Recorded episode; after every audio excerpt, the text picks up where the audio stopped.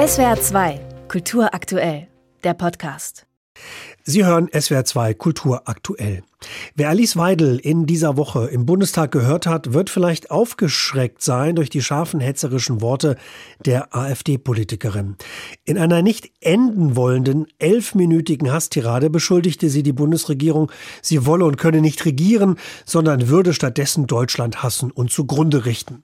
Die Rede verursachte Reaktionen auf breiter Front und sorgte für Empörung und Entsetzen. Es scheint, die aggressive Stimmung von demokratisch gewählten Abgeordneten im Bundestag nimmt an Schärfe zu. Warum ist es so? Die AfD stellt solche Hasstiraden aller Weidel zum Beispiel ins Netz, auf TikTok und Instagram und erreicht so auch viele Menschen, die keine Bundestagsdebatten in voller Länge hören. Wie sich die Gesprächskultur im Bundestag angesichts der sozialen Medien wie TikTok oder Instagram verändert, darüber möchte ich mit dem Kommunikationswissenschaftler Johannes Hilje sprechen. Hallo, Herr Hilje. Hallo, schönen guten Abend. Ähm, Sie haben ein Buch veröffentlicht, das heißt Propaganda 4.0, wie rechte Populisten Politik machen. Ich nehme an, vielleicht haben Sie ja auch äh, vor drei Tagen diese elfminütige Hasstirade von Alice Weidel im Bundestag gehört. Was ist da passiert? Hatte Frau Weidel einen Ausraster oder waren ihre Worte wohl kalkuliert? Das ist Kalkül. Die AfD verfolgt ja schon seit Jahren eine Provokationsstrategie. Man arbeitet mit Diskreditierung, Diffamierung und auch Diskriminierung des politischen Gegners, aber auch ähm, von gesellschaftlichen Minderheiten. Immer mit dem Ziel, ein Reizreaktionsschema auszulösen. Also AfD-Politiker provozieren, damit andere reagieren. Auch gegenüber den Medien ähm, soll ja im Grunde ähm, die Provokation zur Publikation führen. Und auch wir sprechen jetzt ja über Weidel, deswegen ist dieses Kalkül ja in gewisser Weise aufgegangen. Aber diese Strategie funktioniert dauerhaft nur, wenn sie sich im Grunde ständig weiter radikalisiert. Denn die Provokation, die wir noch vor drei Jahren gehört haben und ähm, die für Empörung gesorgt hat, die würde wahrscheinlich heute kaum noch jemand erregen. Das heißt, die AfD ist in so einer ständigen rhetorischen Eskalationsspirale. Hm. Diese hasserfüllten Reden und Worte von Politikern, die landen ja oft auch als Wortschnipsel in soziale Medien. Welche Rolle spielen denn soziale Medien für Politiker der extremen Rechten oder, mit, oder auch der Populisten, um mit ihrer Botschaft Emotionen zu erzeugen? Social Media spielt eine große Rolle. Die Rede von Weidel hat auf dem AfD-Kanal ähm, auf YouTube ähm, mittlerweile ähm, 1,1 Millionen Aufrufe und auf dem TikTok-Kanal sogar 1,7 Millionen Aufrufe und das ja innerhalb von wenigen Tagen. Woran liegt das? Ähm, die AfD hält im Grunde so etwas wie plattformkonforme Parlamentsreden. Also im Bundestag, aber auch in Landtagen fällt immer wieder auf, dass einzelne Redepassagen von AfD-Abgeordneten so bezüglich der Aussage, also eben besonders radikal, aber auch bezüglich der Länge, das heißt so 60 bis 90 Sekunden lang und auch bezüglich der Form, also als ein abgeschlossener Sinnabschnitt, perfekte Kurzvideos für Social Media ergeben. Also man plant im Grunde die Verbreitung auf Social Media direkt mit und die werden dann eben auch mit zugespitzten Teasern auf diesen Plattformen verbreitet.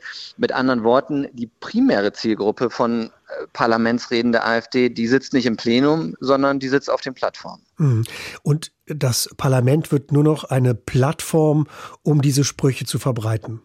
Ja, die Abgeordneten, die Kollegen im Grunde aus den anderen Fraktionen, die sind gar nicht der primäre Adressat der AfD, sondern es geht im Grunde darum, die eigenen Anhängerinnen und Anhänger in der ja, im Grunde rechtspopulistischen Echokammer zu erreichen, die ja gerade auch dadurch funktioniert und sich immer wieder erneuert, indem dort das rechtspopulistische Weltbild bestärkt und bestätigt wird. Und das besteht eben vor allem daraus, dass man ähm, alle anderen Parteien, die demokratischen Institutionen, auch die unabhängigen Medien diskreditiert und auch indem man Migranten diskriminiert. Hm.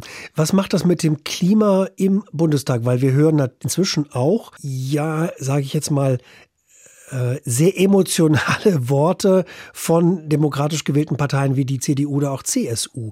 Das heißt, dieser Schlagwortabtausch der AfD löst auch was bei den anderen Politikern aus.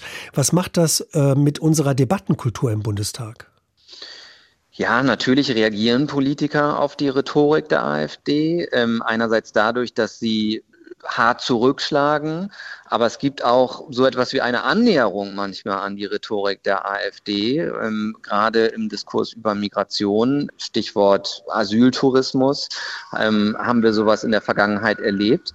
Ähm, ich glaube, es braucht eigentlich so etwas wie eine Emotion für Demokraten. Es geht nämlich auch nicht ganz ohne Emotionen im politischen Diskurs.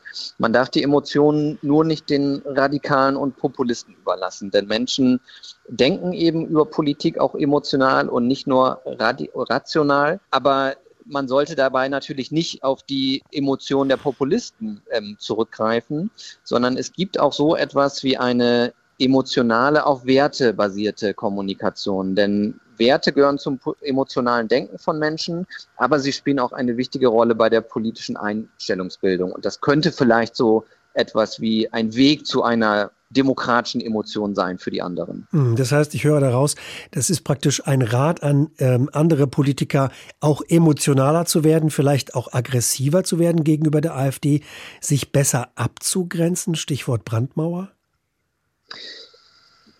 Es muss gar nicht unbedingt aggressiver sein, aber ich äh, verspüre doch manchmal so etwas wie eine Emotionsaversion bei den anderen Parteien. Oftmals wird Emotionalisierung auch mit Entsachlichung verwechselt. Aber nochmal, es gehört zum politischen Denken von Menschen dazu, dass äh, Themen nicht nur rational, sondern eben auch emotional verarbeitet werden. Und deshalb mein Plädoyer für eine Emotion der Demokraten, die eben stark Werte anspricht von Menschen, weil die eben zum emotionalen Denken dazugehört, die aber nicht auf diese affektive Polarisierung der AfD setzt, die äh, beruht ja immer auf so einem ähm, Freund-Feind-Schema und im Grunde auf einem Wir gegen die. Darum sollte es bei einer demokratischen Emotion nicht gehen, sondern eigentlich um was Gemeinsames, was aber durch Werte durchaus emotional vorgetragen werden kann. Hm. Sie haben ja gerade erwähnt, dass die AfD gezielt soziale Medien nutzt, um so kleine TikTok-Schnipsel äh, an das Volk zu bringen. Ähm, Jetzt gerade in dieser Woche haben wir aber von der SPD gehört, dass sie sich von X, also ehemals Twitter, äh, zurückziehen will und eben nicht mehr auf Twitter oder auf X äh, kommunizieren will. Was steckt denn dahinter? Also kämpft die SPD nicht mehr mit den gleichen Waffen wie die AfD, weil sie sich aus sozialen Medien zurückzieht?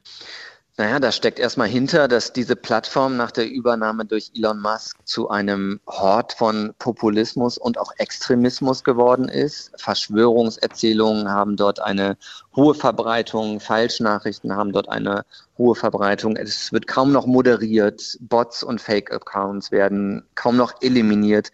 Also es ist eine wirklich denkbar schlechte Umgebung für eine demokratische Öffentlichkeit geworden. Aber andererseits wird diese Plattform eben auch noch stark genutzt. Sie ist populär bei den Menschen und deswegen muss man schon fragen, ob es verantwortlich ist von der SPD, dass sie so eine Mainstream-Plattform wie X nun noch stärker den radikalen Stimmen überlässt und keinen Gegendiskurs mehr anbietet. Also ich würde diese Entscheidung durchaus hinterfragen. Hm. Wie sich die Gesprächskultur im Bundestag angesichts der sozialen Medien wie TikTok und Instagram verändert und welche Rolle die AfD dabei spielt, darüber habe ich mit dem Kommunikationswissenschaftler Johannes Hilje gesprochen. Vielen Dank, Herr Hilje. Ich habe zu danken. Bis dahin. Tschüss. SWR 2 Kultur aktuell. Überall, wo es Podcasts gibt.